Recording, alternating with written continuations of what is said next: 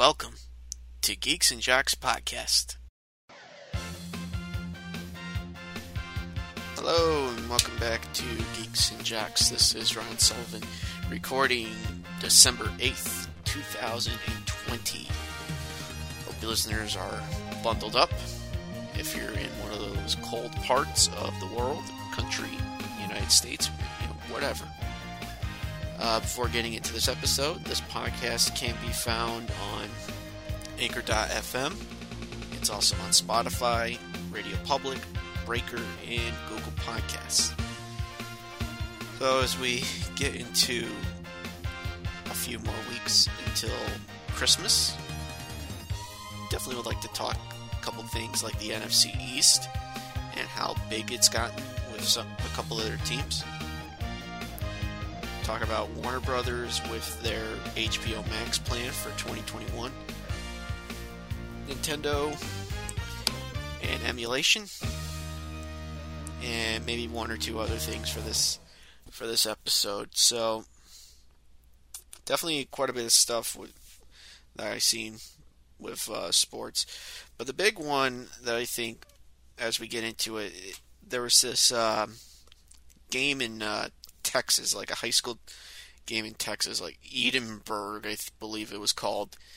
And so, what happened was that there was this um, there was this kid that for Edinburg that got ejected from the game, and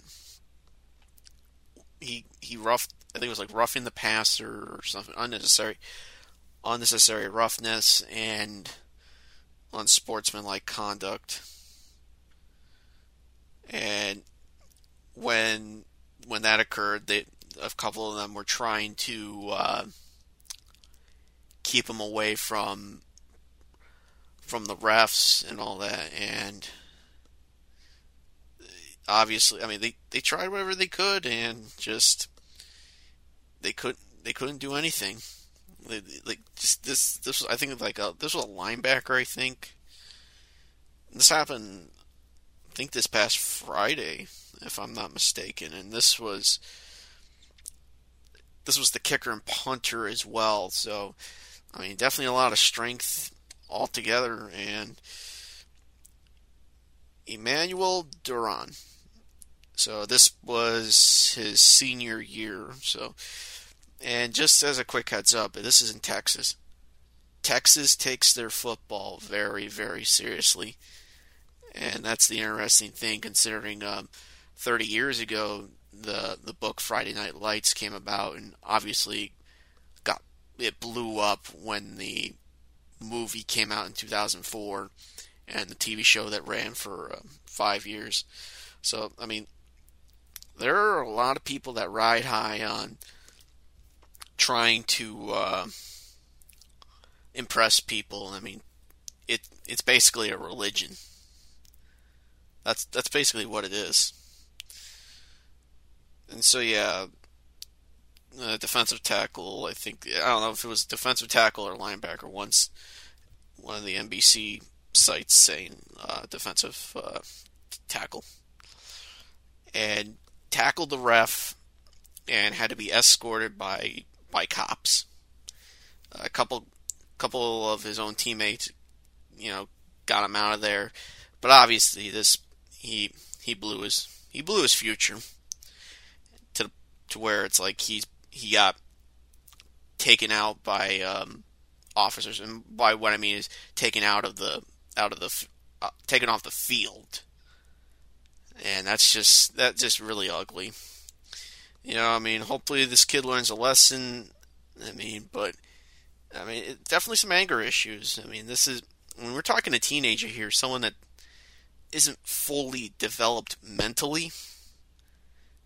I mean, he'll, he'll probably regret something. I mean, hopefully he does something to where he, you know, redeems himself or something like that. But I mean, I've never I've never seen anyone really ever think about tackling a ref or even I mean there's there's points where you want to insult them I guess but but but tackling. I mean, that's a little ridiculous. Very, very ridiculous. You know, hopefully, hopefully the kid can find something good for his future. You, you hope, you hope so. And that takes us to the NFL. Definitely a lot of interesting matchups um, that occurred, but with recording now, um, the Baltimore Dallas game hasn't been played yet, and by the time people might watch this later on, uh, the game will probably be finished or whatever. And I would think, I would think Baltimore would win, but you never know. I mean, this is a this is an eight o'clock game. I just think with some of their key figures coming back from from COVID, I mean, I would think Baltimore would have the edge, and yeah. So the first games we're to look at New Orleans, Atlanta. New Orleans keeping their place as the number one seed in the uh, NFC. This is where they actually threw the ball. Uh, Taysom Hill actually had a really good game, and uh, Alvin Kamara got back into running form. Michael Thomas had a really good game. And just simply put, I mean, defense stifled uh, Matt Ryan. Uh, not not a good running game compared to last week, uh, considering it was like 36 yards rushing for um, Ito Smith. But you know, Calvin Ridley still showing some good stuff, and you know, Julio Jones just not a lot of good use out of uh, Todd Gurley. Hasn't really had a great year altogether as far as rushing yards and uh, rushing average, but nine scores for the year. Defense got a couple sacks out of Hill, but eh, nothing, nothing too too great for Atlanta. Definitely struggling a little bit. But here's a big one: Cleveland versus Tennessee. This was a big win for for the Browns, considering they scored 38 points in the first half. They almost blew it um, for the, in the second half, but when you look at what they had, I mean, Baker Mayfield had a really huge game 300 plus yards, four scores. Uh, Nick Chubb had a pretty good game altogether 80 yards and a score. Uh, their touchdowns, I mean, there were some big, big yardage touchdowns. And some, and one of the touchdowns going to a lineman, an eligible lineman and the defense held its end of the bargain. Some good sacks altogether on uh, Tannehill. I mean, Tannehill, he actually wound up having a, bit, a better game than what some think. I mean, three scores and 389. Uh, was it Corey Davis? Really huge game. AJ Brown, big game altogether. Uh, Derrick Henry, not the greatest game on the planet. Mean, 60 yards. But, you know, you'll have those kind of games here and there. So I believe uh, the Browns lead the uh, wild card in the uh, AFC. Crazy, a 93 Browns team. actually, the leading wild card teams, uh, nine wins for Cleveland and eight wins for uh, Miami and Indianapolis, which we'll get to in a little bit. Uh, who we got? Detroit and Chicago. If you want a collapse of of a team, here's the Bears, and this is the first game since uh, Matt Patricia getting fired for his disastrous Thanksgiving disaster. Huge game out of the Lions as far as uh, Matthew Stafford goes, 400 yards. I mean, vintage Stafford. 400 yards, three scores. Um, Adrian Peterson was the leading uh, rusher. I mean, Probably should have gotten the ball a little more, but two scores, including the game winner. Marvin Jones having a breakout game, though you probably won't see that again as often. Uh, T.J. Hockenson, I mean, he had a, he had a good game altogether. I mean, there's something about these tight ends for Detroit. It's like like they do well at times, and then it's like they kind of fall off. I don't know what it is, but in the defense, you know, held held themselves in the uh, second half, only one score. Uh, honestly, they did a lot of things right. Chicago, uh, Trubisky, not the greatest game on the planet, but pretty good. David Montgomery had a huge game, two scores. Cordarrelle Patterson actually was given the ball a little bit. I just don't get it. So why not just keep feeding Montgomery the ball? Like, get him, utilize him. Because I feel like he hasn't been fully recognized as a good threat. I mean, his rookie year wasn't too great last year, but it was, but it wasn't horrible. I mean, nothing out of Jimmy Graham. That's a, that's a shame. I mean, this. I remember eight, nine years ago how great he was with the uh, Saints. I mean, just not enough to to beat Detroit.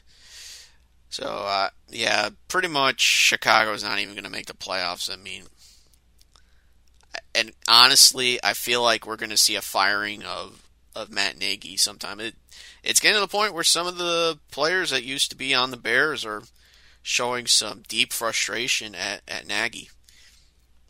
And some of that included uh, Matt Forte criticizing uh, not just not just the staff, but the general manager Ryan Pace Pace, I guess, hasn't really done anything useful to protect to protect their uh, quarterback, uh, or even have a good line to uh, allow the running backs to find holes and go for big gains.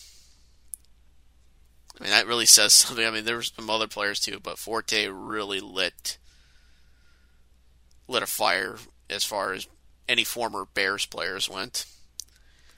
It is a shame. This is like this is one of the great franchises, and the only thing they have to their credit is a, is a Super Bowl from 35 years ago.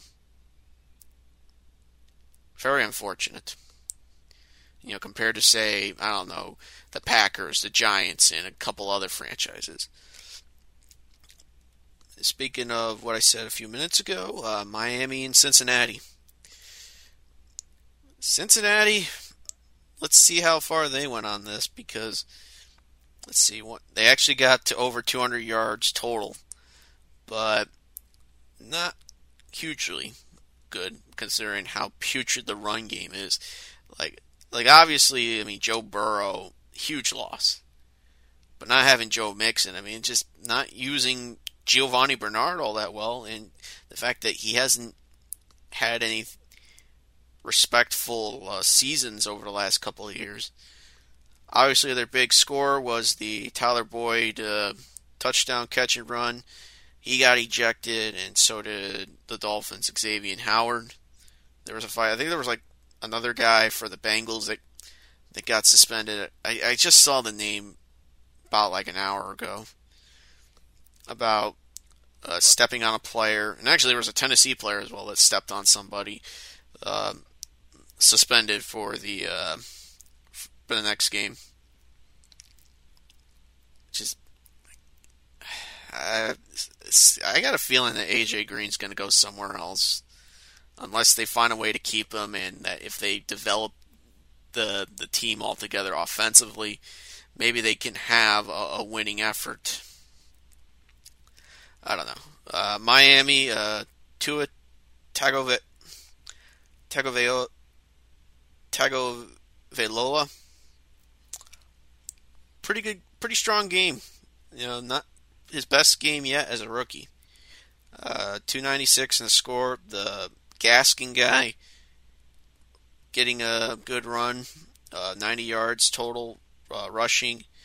The tight end uh, Gesicki with score, and, and the defense just playing real well. I mean, this is this is a case where the defense is holding their end of the bargain, and Brian Flores is really having a great second year as a coach.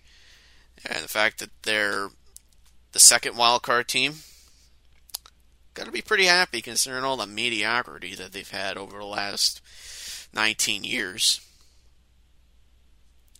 You know, some respect probably for the AFC East, especially considering uh, the Monday Monday night game. Uh, Minnesota, they've dug themselves out of a big hole to um, begin the season. They believe they're one and five, and now they're back at 500. An overtime win against uh, Jacksonville. I'll tell you something. Jacksonville, they can play well. It's just a matter of just closing it. I mean, considering Mike Glennon, outside of the two picks, had a decent game. Uh, James Robinson continuing to show that he's a fantastic player. 78 yards and a score. I mean, just they're, they're doing tons of things. It's just a matter of time when um, if if they can be better with uh, Gardner Minshew. And it's not like the defense is giving up that that quickly. It's just maybe they're just gassed out, and it it's just when it comes to crunch time, it they they, they, they falter. They, they they fail in the clutch, and obviously huge game for, for Dalvin Cook and uh, Kirk Cousins. Uh, Justin Jefferson had a big game. I believe he hit a thousand yards receiving. And actually, uh, with with that win, uh, I believe they are in the uh, playoff hunt now. I believe they're actually the last seed in the uh, NFC conference. I gotta look at his stats for a second if I could, because I definitely believe he made it to a thousand yards. Yep, thousand thirty nine. Seven scores. I mean, that's that's some pretty good stuff, and this is first rounder. Not exactly Randy Moss, but hey, holding his own, especially considering the guys they've had. Like uh, they have like a uh, uh, Adam Thielen. Let's see if anyone else was really utilized. C.J. Ham. uh, C.J. Ham had a had a score earlier, and obviously the kicking game doing really well with Dan Bailey. You know, they're not giving up that quickly. That's the best I could say.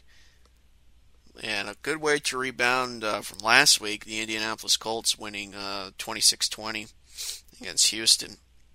Philip Rivers having a pretty good game altogether. No interceptions. Jonathan Taylor, 90 yards. I believe he also had a receiving score. T.Y. Hilton had a huge game. Probably they'll probably be the highlight of the uh, season. And yep, Houston. They got some rushing touchdowns out of uh, David Johnson and Deshaun Watson, and some of their. I mean, Watson put up some good passing stats as far as yards go, and especially considering that they don't have Will Fuller anymore because he got suspended six games for uh, PED use. Let's see. Uh, you know, they, I mean, at least they're playing decently, and the only score was a safe in the second half was a safety. oh my goodness. The defenses, I mean, they they found a way to wreak havoc on the game plans. That's the best you could say. And now for probably the most controversial game of 2020. The fact that the Las Vegas Raiders beat the New York Jets in one of the worst examples of a last minute play that you'll ever see. And the fact that the uh, Raiders were playing this game without Josh Jacobs, pretty telling. Um, they didn't have a huge game altogether. Uh, their best rusher was Devontae Booker. That guy, I I thought was okay at times uh, when he was. I believe it was with Denver, if I remember. I might be wrong, but uh, Darren Waller, huge, huge game, and and Henry Ruggs with the game winner on a play where the Jets went all out on the blitz it I just don't get it because Sam Darnold, while the completion and attempts aren't as great, uh, a couple touchdowns thrown, and the fact that their running game actually was really good. They ran for over 200 yards. they lost uh, Frank Gore to concussion, but still. See, 178, uh, the, the 200, 200 plus yards. I mean, from the from Johnson, uh, Ty Johnson, the Adams guy, Darnold, and Gore. I mean, 74 for Adams, 26 Darnold, Gore with two, Johnson 104. Uh, Crowder getting back into form a little bit, two scores. And obviously, some are wondering if uh, the Jets did this on purpose. I think it's just the play calling of uh, of Gregg Williams, who they fired just now. And you know whether or not I mean I think I think regardless I mean even if they did win they would still have the number one pick I mean for considering how bad they played prior to this past month or so I mean that's not to say that they deserve to win but the fact being is that probably a lot of factors play into being the number one pick. And honestly, it seems like they're going to be getting Trevor Lawrence. No doubt in my mind they're going to get. And it's just a waste of a pick with Darnold. I mean, he's not horrible, but he hasn't really lived up to being a first round pick. He just hasn't. Now, if you want upsetting Jet stuff, here's some upsetting Seahawks stuff. Considering that the probably the biggest upset of the year is the is the New York Giants beating the Seahawks 17 to 12, a score that has happened a couple times already against the two teams. That last score, last time that score happened was back in uh, '86. The last loss the Giants had before they went on to win the rest of the season and win Super Bowl 21.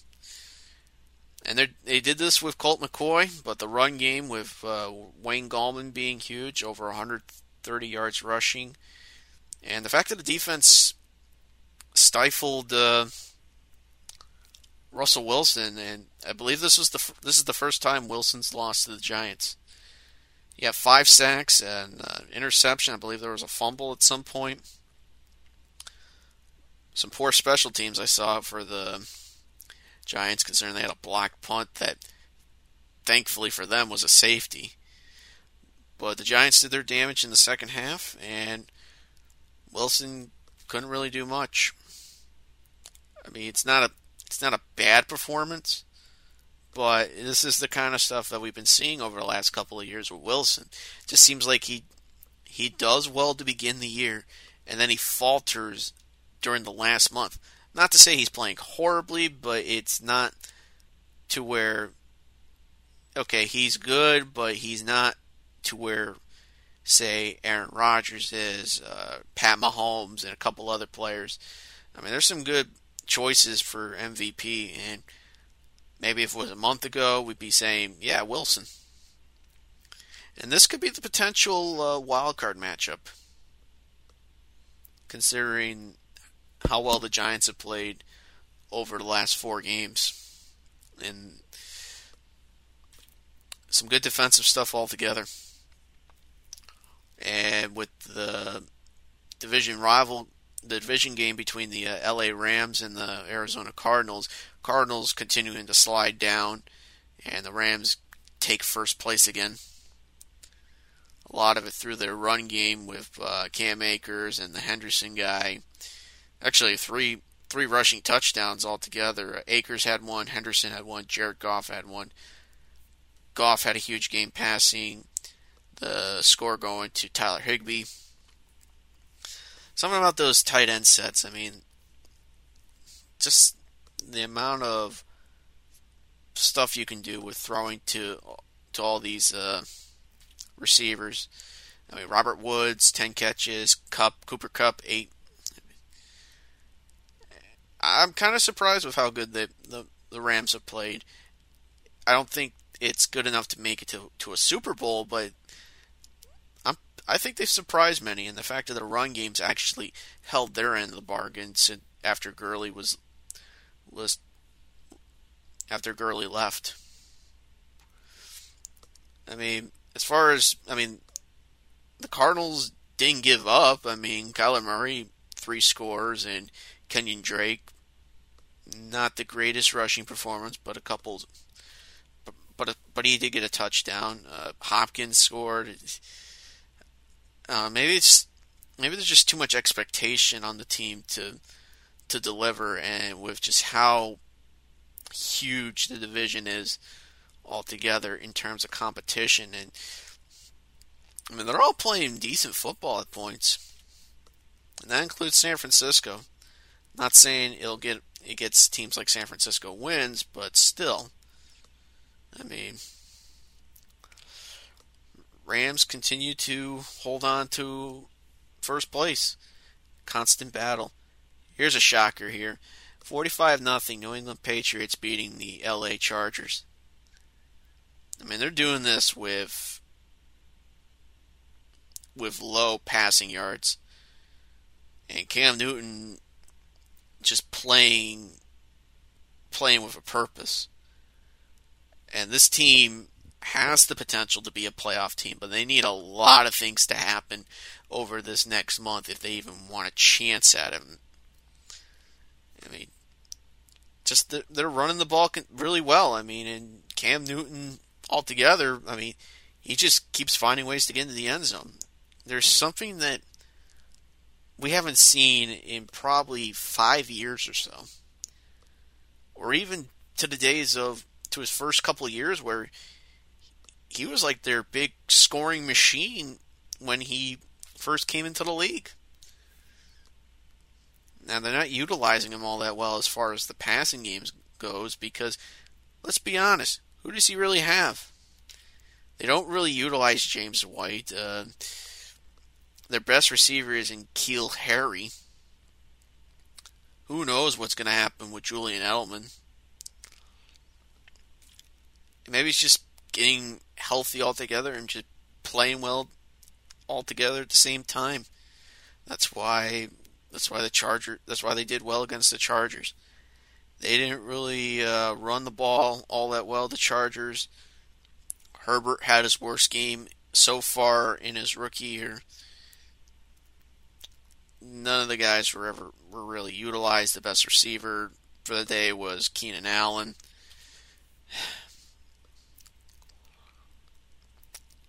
I mean, they're in the hunt, but might be too little, too late. And here's a little too little, too late.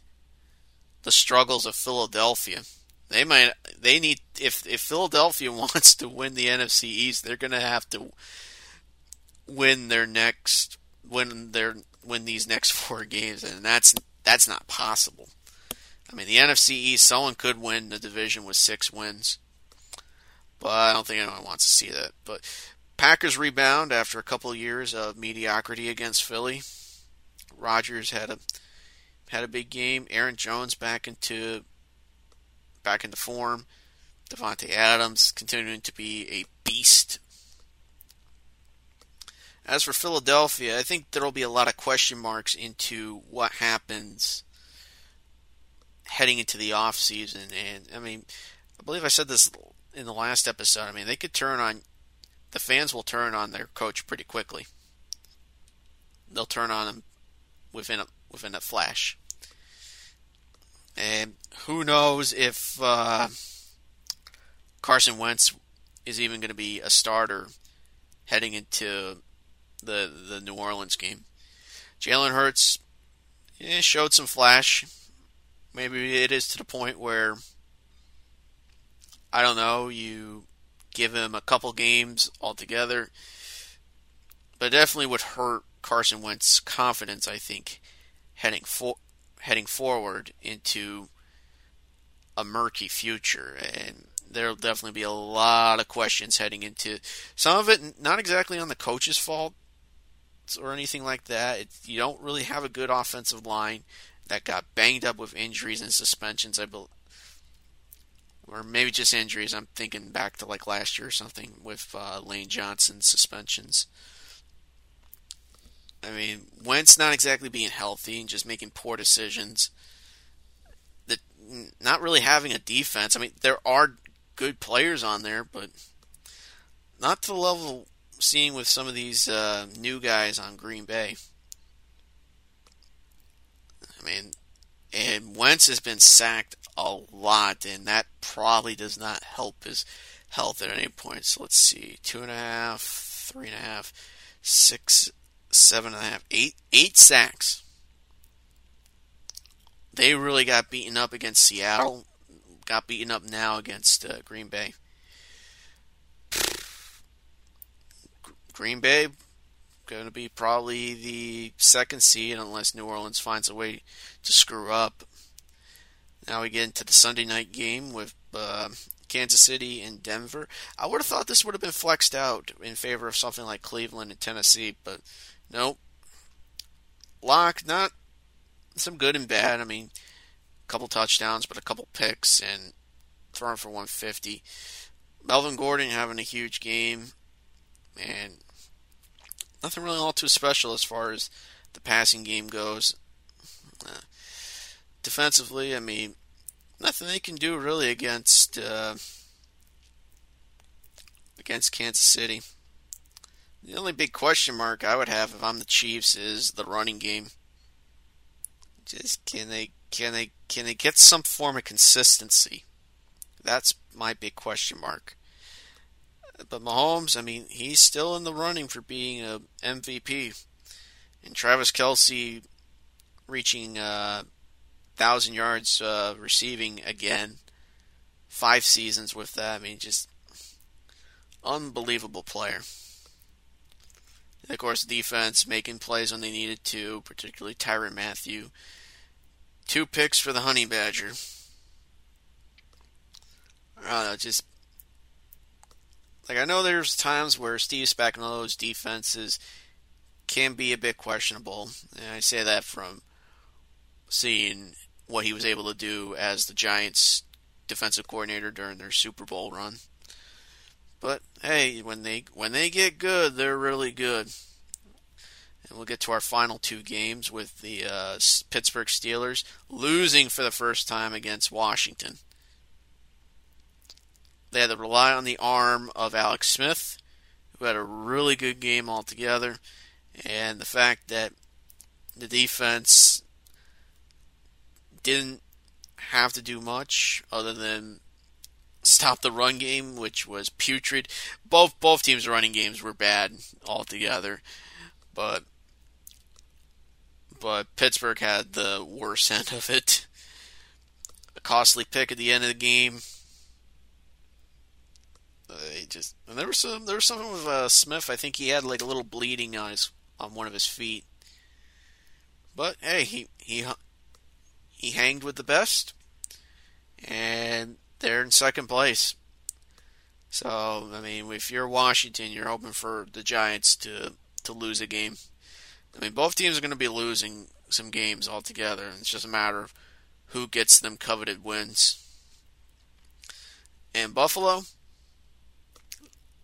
Buffalo, I think you could say that you could say that uh, they could host a playoff game and actually win the division for the first time in a long time. That says something. I don't think they've won the. T-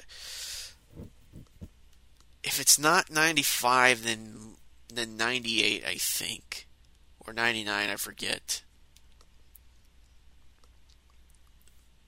I got I got to remember because the Jets were good around 98. Miami was a wild card team in 99, I think. But still, I mean, the fact that Josh Allen played lights out, no huge mistakes as far as throwing picks, no picks. You just get a little hesitant on their run game, though. That's the big question mark, I think. Like, how are they going to handle playoff football with Devin Singletary and uh, Zach Moss.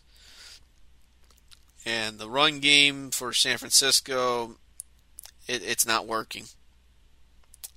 I mean, they, they, just just try and feed him a little more. Feed feed Raheem Mostert and Jeff Wilson. What do you got to lose? I mean, probably the season's already over, and probably a lot of disappointment considering all the injuries and whatever. Yeah, just lost cause, really. I, I thought this team would at least try to repeat, even with some of the lost players that they had, and getting some getting some other guys via trades in the draft. So I think as of now, Pittsburgh is still number one, and Buffalo's the second seed. I believe Tennessee is fourth. No, no. Chiefs, Chiefs are second. My bad, man. Chiefs, Chiefs are second. Buffalo's third. My apologies. And uh, Tennessee fourth. So a lot of things will have to happen for the Raiders and the Patriots. They need to see these guys um, in Cleveland uh, Miami, and Indy, they need to see them lose at least two more games if they even want a fighting chance. They need to win all out, essentially, I think, to uh, the Raiders and Pats. And in the NFC, I mean, Minnesota has a chance. Minnesota has a huge chance. I'm not sure how well the uh, Cardinals can do, considering the slide they've had lately, and I think it'll be a struggle just to even get to staying 500 or above the rest of the year.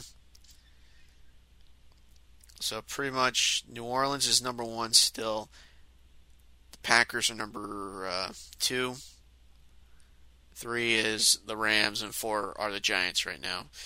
So the wild card teams are Seahawks.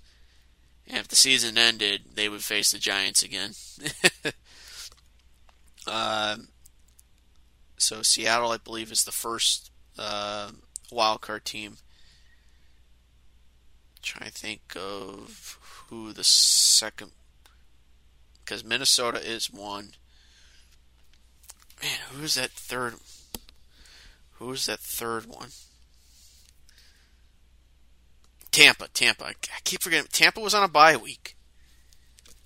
But it's not exactly the greatest time, probably, for the uh, Buccaneers being 7 and 5, and who knows what's going to happen next for this Bruce Arians team. Who knows? Is there going to be a slide like in several years past when they had Jameis Winston? I don't know. I would think they would make the playoffs.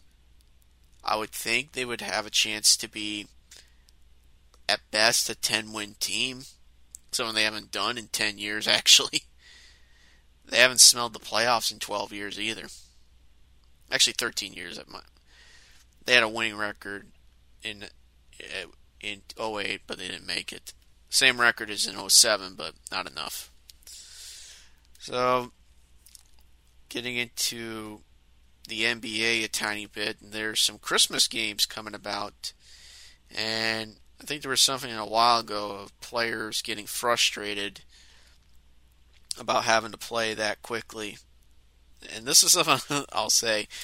Adam Silver, the commissioner of the NBA, knows he lost a lot of money for the league. A lot was lost, and you see the fact that that you know no fans, and obviously I think for this year they're not going to have any fans again. The fact that their ratings weren't exactly anything worth seeing, and all the political stuff that occurred, obviously that has not helped. And this was something I looked up about not too long before recording of taking a loan where the teams are given $30 million to keep them afloat. I mean, this is something that both them and the NHL they're they're trying to do whatever they can to survive this this year. And with I, be, I believe it was Pfizer uh, being the uh, being given the approval for the vaccine I mean, they're they're hoping, I would think, to get the vaccine going. Mean, you're they're hoping probably probably next fall to have fans back in the stands, back back in these arenas. You would hope. You you would you would hope so, and I mean, especially with like the Olympics coming in July to make up for last year.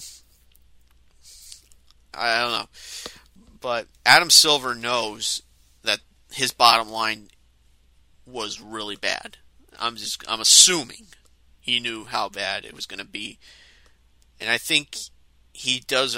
I, I feel like he does understand that he can't always bend down to the players. But the fact is, Christmas is a big deal for the NBA. That's how they get their ratings at times. When you have five games going throughout the throughout Christmas Day.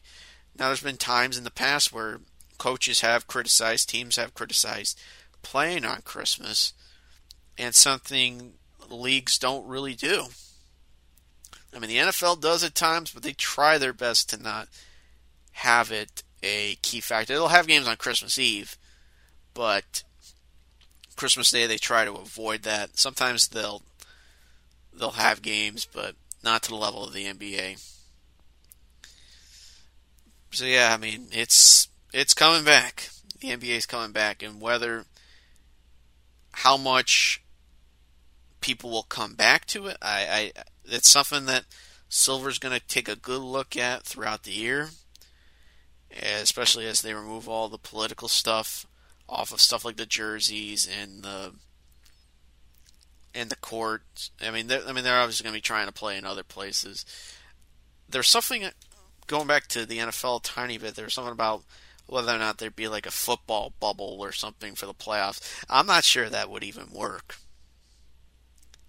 It's a lot different than playing on a court or on or on an ice rink because I mean, I guess maybe if you were to play it at say Indianapolis, Dallas, uh, Houston, and a couple of these places that use artificial turf I guess it could work, but you would need to really make sure that the grass is is well done after each. I mean, you could have potentially two games at a stadium, but you got to really make sure that maintenance does a really good job.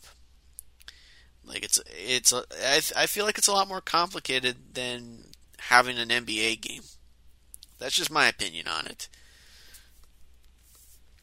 Whew. A lot of sports. A lot of sports talk at over 40 minutes. So, one of the big things as we head on into movies.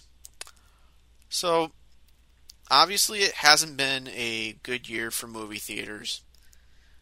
Obviously, you're not going to see anybody like huge crowds go to see the big releases or anything like that. A lot of it's through digital streaming and the apps that have been coming about over this past year or two, and so Warner Brothers, and this is something that has blown up a little bit from people that have worked at the studio and uh, some companies that have been involved in distributing some of their stuff through Warner Brothers.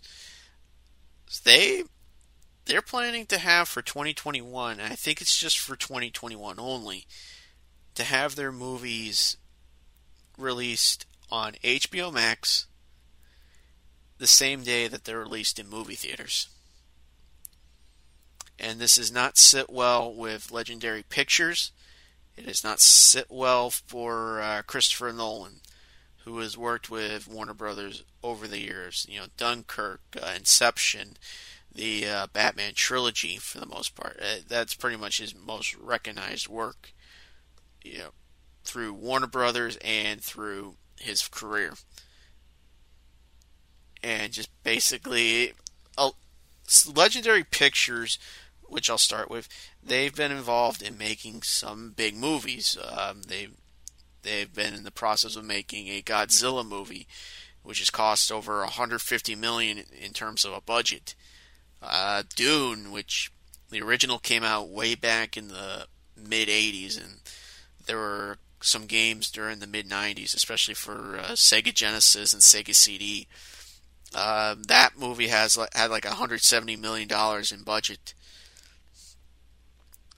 and there's a potential of them suing Warner Brothers. So obviously they haven't looked all that well over the last month or so. And I guess what it sounded like, um, no one was notified. No one was told, "Hey, this is what this is what they're going to do for 2021." And there's not a lot of stuff they got going on, but there's definitely like uh, Matrix 4, Suicide Squad. One movie I'll talk about in a second, uh, which I'll get into later. It just. Just all this stuff is like from places like Variety, uh, Collider. Let's see what other places. It just. I mean, The Verge, CNBC. I mean, they're all they're doing all this sort of stuff. You know, I mean, this is a big deal. This is a huge deal because for for how to determine success, a lot of the success of movies comes from whether a they do really well in theaters or maybe that rare chance that they actually do well on home video. And that was a big deal at points throughout the 80s and I would say even the early 90s, you would have movies that would do modestly well or maybe not too well in the theaters, but they enjoy a good life via home video. I mean, that's why VHS rentals were a big thing back then. You were able to get the big movie, maybe you didn't have the money to buy VHS tapes, you know, and have the movie for your own leisure. even I'm struggling a little bit to figure out how this will help Warner Brothers. I'm really, I mean, is it trying to get people subscribed to the app? I guess. I mean, uh, and I'm not sure if it will help them out for this year, especially if, especially whenever the vaccine comes in and some of these movies, I mean, they depend on people going to the movie theaters. Regardless of whether they're flops or hits, they depend on those people to see to see those movies in the theater. And it's not like everything is shut down completely compared to where we are in Mar- back back in March, but still, I mean, it's their it's their decision, and it it also drew like the ire of AMC theaters, who actually had issues earlier in the year with Universal, and they made a deal, and the two of them squashed their beefs and uh, came up with a deal that benefit, benefited both of them. It's just I I'm, I'm like I said I'm struggling to see where this would work, and it's not I think it's what like 15 bucks a month for HBO Max. I remember the pricing being a little high. And there definitely is original stuff, but are people really going to bite on some of this? I mean, some will, but you also have the people that are already subscribed to this stuff. So, who are you trying to attract this to? Especially if it's, you know, something like Suicide Squad or or whatnot. I mean, you already got people subscribed to it, so how many are you really going to gain if they go to HBO Max? And there's actually the one movie that I'll talk about just a tiny bit. I'm not sure how this will do, but Tom and Jerry. If I'm being honest, I hate Tom and Jerry. It's one of the cartoons I do not like. If I want to watch something where someone is chasing somebody, I'd rather watch Wile E. Coyote and the Roadrunner. Just, I'm more of a Looney Tune guy, and to be honest, I've never really been a huge fan of Hanna Barbera cartoons. There's some stuff I do like, but altogether, their brand of cartoons don't really impress me. Sorry to anyone that if I hurt their feelings, but that's just my opinion. But it's kind of like a live action cartoon type thing, almost like kind of like Roger Rabbit a little bit and several other cartoons. I don't know how I feel about it. I don't. They haven't done a. They haven't done like a theatrical movie since '92, I believe, '92 or '93, and that one, when that came out, was a massive flop. and Nobody liked it. I would think this would have a better reception, and you, there are some people that are in it. I think uh, Chloe Grace Moretz and uh, Michael Pena are in it.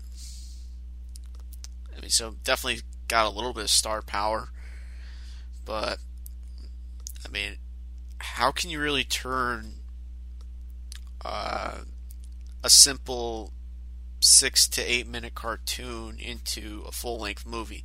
I feel like that's way more difficult than doing something like the Flintstones way back in the mid 90s. I mean, or heck, you could you could do another Animaniacs movie or another Tiny Toon Adventures movie with or at least do something like what they have with their specials. I mean, there's just other stuff that just seems ripe for uh, having a movie. Tom and Jerry, I don't see it. Not to mention the last time they really did. I'm trying to think of the last movie that was Yogi Bear. I think the movie did okay, but no one liked that movie. No, nobody really liked that movie. Shame that uh, Scooby Doo, the the Scoob movie, didn't hit theaters. I honestly think it would have done well. I think a lot of people would have loved the cartoon nature of it. I mean, I haven't seen it, but I mean, I think people would have loved it just from how it looked and just that felt like a Scooby Doo movie. well, it felt like something like the like the show.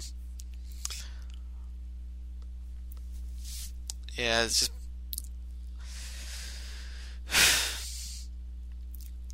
Uh, it's just it's just it's weird. I mean, it's gonna feel weird when I start 2021 with talking about the six or seven movies that I've seen that I saw in the theater, and over the last two years prior to this year, I saw quite a show, like a 15 plus films.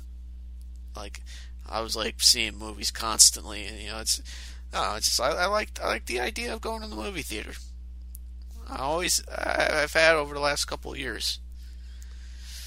Just the thrill of getting your ticket, getting getting something like nachos or popcorn, you know.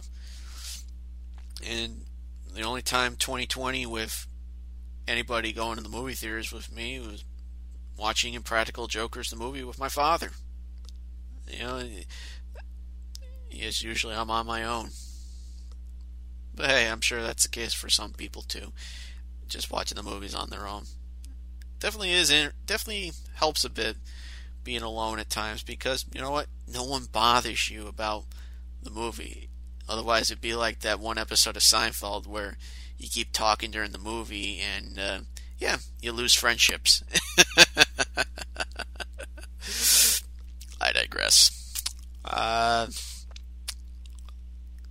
think one of I think one of the last things I'll get into is uh, is gaming, especially with uh, Nintendo. Something about them, it's just they they they find ways to anger fans. And unfortunately, they're still a company where they'll sucker anybody into buying games that are still sixty dollars three years later. I mean, even if even if some of those titles are good, I mean, they just they don't have a grasp on on the world outside of their Japan division, their Japanese division, and I think it's unfortunate when emulation becomes a problem for them and they stifle the scene a lot more, especially with game preservation now these days and just putting games out on archive to show you know a lot of these titles that uh, that haven't seen the light of day in well over 15 20 years or, or more. There's a lot of games you will never find anywhere except on like abandonware for for computers I mean, there was a game. One of my sisters uh, talked about she had trouble remembering, and it was a game. I think it was called L.A. Crackdown. It was like a late '80s game, and they and she talked about this was like a couple years ago, talking about it and talking about playing it on a Tandy computer. I mean, that's stuff you can't find. But back to Nintendo for a second for for the time being. Uh, the way Nintendo is, I mean, they have their right to protect their properties, but there comes a point, I think, where it's like they're really the only company that is very stingy when it comes to to emulation, modding, and all that. And a few weeks ago, they uh, canceled. They they issued a cease and desist on a uh, on a tournament called the Big House, which has been around for almost a decade. They do Super Smash Brothers uh, tournaments. They do it every year, and because of COVID, they were planning to use a mod called Slippi, which allows them to play online against each other. And the Smash Brothers games since uh, Brawl. From stuff that I've heard, eh, they've they've had really bad net code, and it, it, has something to do with like the latency of um, the games online. And certain games are good, and some are not. Fighting games, from what I understand, are typically the worst when it comes to it. And if it's a really bad net code, some of those games are going to feel very glitchy and Smash Brothers because of how different it is as a whole and in terms of being a fighter, which I don't I don't see it as a fighter. I see it as a four-player party game where you get three others with you and you have a blast playing with items and all that. And the competitive scene is probably one of the worst communities that I've seen for gaming easily one of the worst, if not the worst community ever. Especially anyone that's into that into the melee game, which if you want this is my take on it, I don't like it. I like the original on the N64 and I like the uh, Wii game of Brawl. I've tried the one on Wii U once and I didn't mind it. I just you know, that's that's definitely one of the games I wouldn't mind getting into if I had a Wii U. But yeah, um, so this caused a lot of backlash after Nintendo issued out a warning and then it's then a cease and desist. And Smash Brothers has had a really rough year altogether for for the for their community, considering a lot of back in the summer there was a there was like a big controversial time with um, various people being called out for being pedophiles and and grooming of underage, and this included women, by the way, being pedophiles too. So this is just it's just gross altogether, and obviously there there has to be a lot of stuff that has to be done before Smash Brothers can even be taken seriously. But that's that's another talk for another day.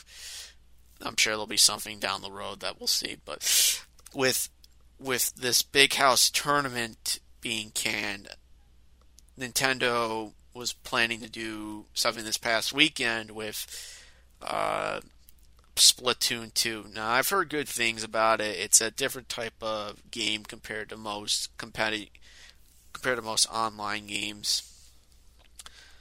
But from from what it sounded like, um, a lot of people and a lot of teams decided to support uh, the big house by making ma- names involving putting in melee and and as a result, uh, this was supposed to be like a live stream, I believe, and Nintendo canceled it. There was exciting operational challenges. I don't think they want to come out and say because it was the people in support of melee, because it would make them look look even worse. I think even if even if they were being honest, there there was no there was no winning at any point for them. And it goes into what I think is a big issue regarding them. And like as I said, it has to do with emulation. Now, obviously, a company does have a right to protect their property. And for gaming, it makes a lot of sense. There's a lot of games that probably have been pirated so much that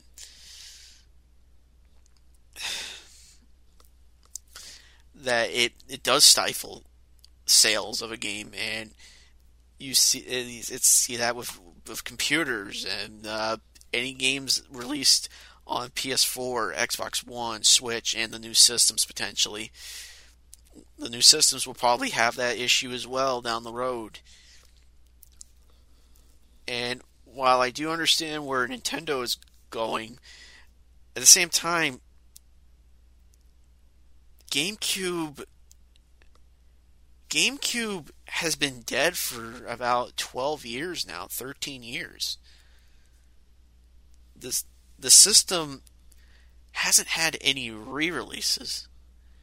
And Melee hasn't been re-released at any point. The only time Smash Bros has had a re-release was when the original on the N64 got re-released on the Wii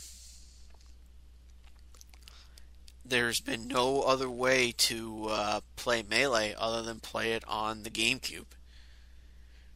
And if you want my opinion on the GameCube right now, it's it's a system you can't get into.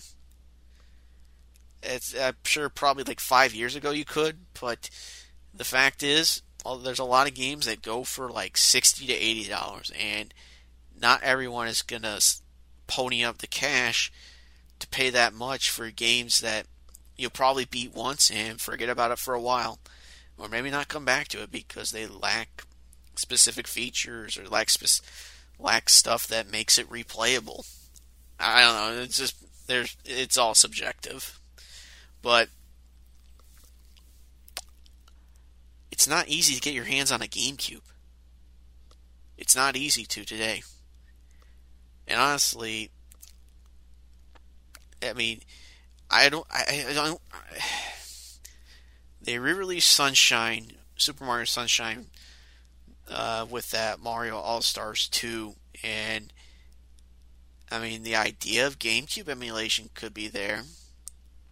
It could seriously be there, but uh, just Nintendo being a bit stubborn and arrogant when it comes to emulation, because they probably won't. They, they, they probably wouldn't I gotta be careful with what I'm saying because Nintendo has also been against um, tournaments, Smash Brothers altogether. Like they like the, they issued out a statement that they had no involvement with like Smash Brothers at all when the harass sexual harassment and allegations came came into play. Like they they they basically kept stayed out of the spotlight. I mean, which is understandable But why not re-release some of these games? Like, why not re-release some of the games on the N64 or the GameCube and put them on the Switch?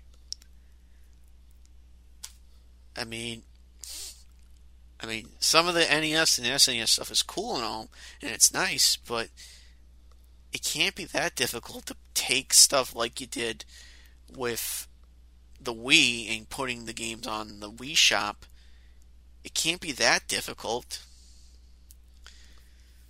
But then again, backwards compatibility with specific systems on some of it just doesn't hold up well in terms of being compatible. And that's something that's been a problem for a long time. It, PC has that problem, PS3 had that problem, Xbox systems do. Even if some of the games work well, there will be other titles that won't. Or they just won't operate at all. That's why there's something that I just caught wind of not too long ago over the last couple days that that is going to work, which I'll get into, has the potential to work altogether and be a revolutionary for for PC people, which I'll get into soon. But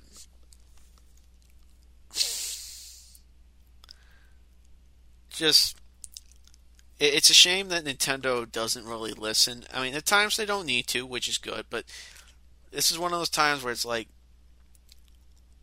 they they need to understand why people are into this and not get not be so happy when when things happen to some of their games. Modding has been around for a very long time. There have been tons of mods for Doom since the game's released back in 93. There have been plenty of mods for Bethesda games, GTA, and Rockstar. Sonic, uh, there's a lot of Sonic fan games. And Sega doesn't do doesn't do anything. They they allow it. I mean, there's some cool stuff people do. I mean, even some of the sports games, they the fact that Tecmo doesn't go after the people who do the hacks for Tecmo Super Bowl. I mean, some people love playing Tecmo Super Bowl. The NES version, by the way, for that, and you get teams like like the Texans. You get you get Baltimore. You get all 32 and specific players for each team. How cool is that? You know, I mean, emulation is here to stay, and it it sucks that Nintendo ruins it for people because they they not just ruin people who want the games that have been out of print for a long time or haven't been sold in a long time, but a lot of games that haven't seen the light of day. Games that on systems that you don't hear of or you you do know of, but they'd have issues like say, or you can't find them like say I don't know a Commodore or a Windows 3 game and Sega stuff, Atari stuff. They just it, they they just it, it hurts emulation. I mean, I understand they're within their rights, but are some of these games for uh, are some of these games from the NES era really going to hurt Nintendo? Is a little mod really going to hurt a GameCube game that has a very vocal minority? I don't think it would. I mean, but your guess is as good as mine. I'm sure this uh, this stuff will probably be forgotten in a month or two, and probably the next time a controversy like this happens, I'm sure this will be brought up at some point. Now, one of the things that seeing a lot of is scalping. Now, scalping has been around for for a long time. It's something people have done to make a quick buck or charge an exuberant amount of money because I think some people will buy into it and you know it it's landed people in trouble, either going to jail or they they don't get refunds if they don't allow refunds and multiple other stuff. With game consoles, it's no different. You'll see plenty of people try to get their hands on on systems, out of print stuff, and it it's happened with the PS5 and the Xbox Series X and S. And I think it's blown up a lot more because because of the way the pandemic is. The way it has been over the last nine months, it you can't really go to the stores to get to get these two systems and I mean I'm sure there some of them are in stores it's just how much will you find and if it's the last one or not or if someone already is waiting for that system to be picked up by them. With pre-orders, there's probably a lot of there's probably some people that do whatever they can to snatch up all the PS5s and Xbox Series. And I'm sure whenever Nintendo does their next system, they will. So probably people will do that as well. Probably not as huge, but and people will charge way more than the initial price tag. There are times where people will be spending a thousand dollars just to get their hands on on the newest toy. I mean, it it happens. It, it, it happens to where it's like people will do anything to get the hottest toy. Why do you think the movie Jingle All the Way exists? Granted, different era and you know the craziness of the holiday season and people bumping up prices. I mean, kind of kind of has its place in reality a little bit, despite how ridiculous the movie is. But just overall, yeah, holiday stuff. It it gets crazy, and it's get it gets crazier because hey, digital has become a big deal. Online shopping is a is an even huger deal right now, and not a lot of foot traffic for for the stores. I mean, I mean, just if you're like me, have some patience. Now, I'm personally waiting a year to get to get get one of these systems. I'm going to wait a little bit because honestly, there's not a lot that that interests me. Definitely some games that I want. The Sackboy game seems interesting. Uh, probably, probably the new Ratchet and Clank whenever that comes out. Uh, I don't know, maybe that new Spider-Man game, but I, I need to play the uh, first one that came out a couple of years ago. You know, Miles Morales seems like it'd be a decent game, but you know what? Sometimes waiting isn't a bad thing. It just isn't. And just just don't just just make sure you have enough money on you and just don't if you're if you're desperate for stuff for the holidays, I mean, don't just hold on and think about how much that extra money will benefit if you decide to go Christmas shopping. It, it, you, you find stuff for your family. You know, don't just don't overindulge. You know, be think of what your family would want or your or your own little family or you know pets or anything really. Charities. It's, it's, to me it's not worth spending a thousand dollars on a game system. It just isn't. And I'll end this episode with the with that emulation thing I was talking about um, about like five minutes ago I think. Um, DOSBox X. So, what is DOSBox X? So, I guess if I had to talk about it, you have to go all the way back to the mid 2000s with with DOSBox. So DOSBox has been around since since 2002 and it was a way at the time to get people to, for people who wanted to play their old MS DOS games, Microsoft Disk Operating System, or just Disk Operating System. DOS had been around since 1981, and it was finished in 2000. Primarily because most people moved on to CDs, and the operating systems were getting more powerful and powerful with the medium, and companies didn't see much of a reason, especially as game files got bigger and bigger, you know, to the point where, you know, now these days everything's digital and they require gigabytes upon gigabytes of of storage size. You know, that's something my father talks about, not having like a gigabyte of storage on Windows 95 back then. I mean, games were pretty much bite size.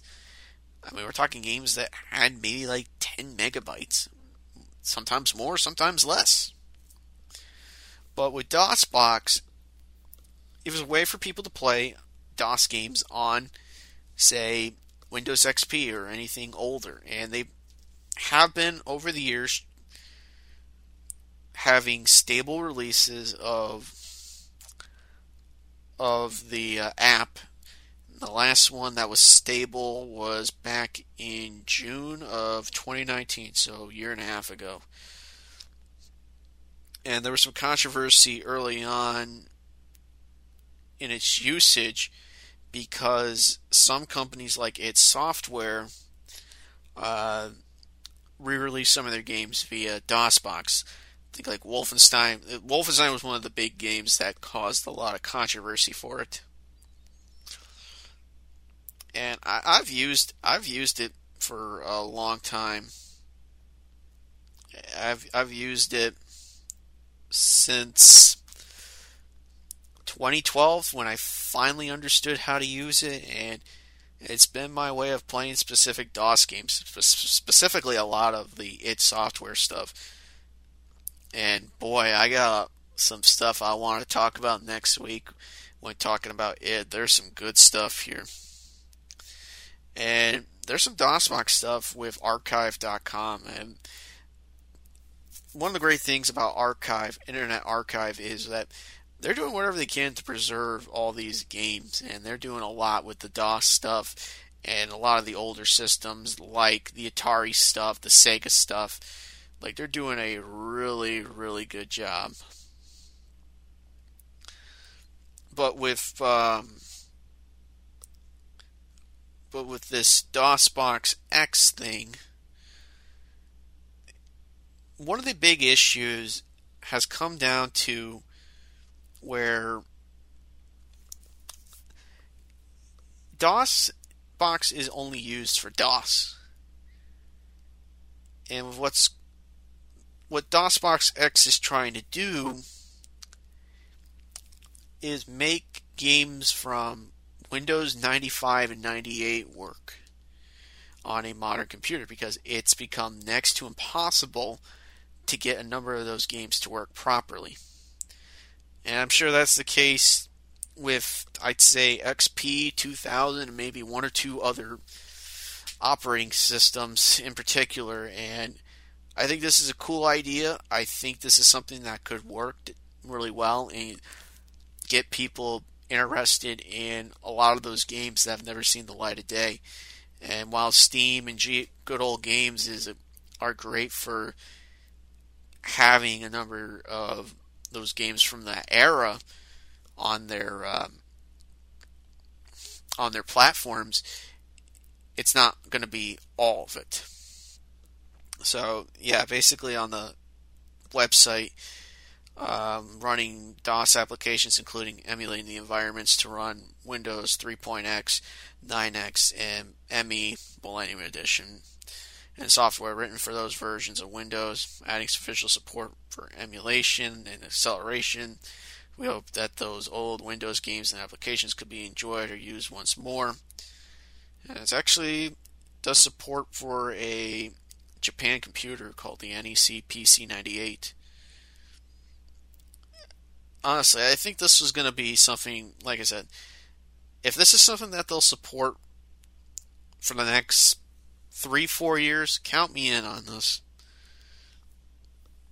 Because there's some good stuff from like Windows 95 that I like and would love to experience all over again. Because I do have some stuff that that will probably never see Steam ever at any point. So yeah, that's it for this episode of Geeks and Jocks definitely going to have some interesting episode ideas, especially with that id id software thing. Uh, maybe talk some favorite Christmas films, and who knows what goes on in the NFL. So that, episode 53 of Geeks and Jocks. This is Ryan Sullivan. quick reminder that this podcast is on Anchor.fm and it's also on Spotify, Radio Public, Breaker, and Google Podcasts. Hope to hear your listeners on the next podcast. Stay safe, keep warm, and keep healthy as we venture further into this pandemic. Take care, everyone.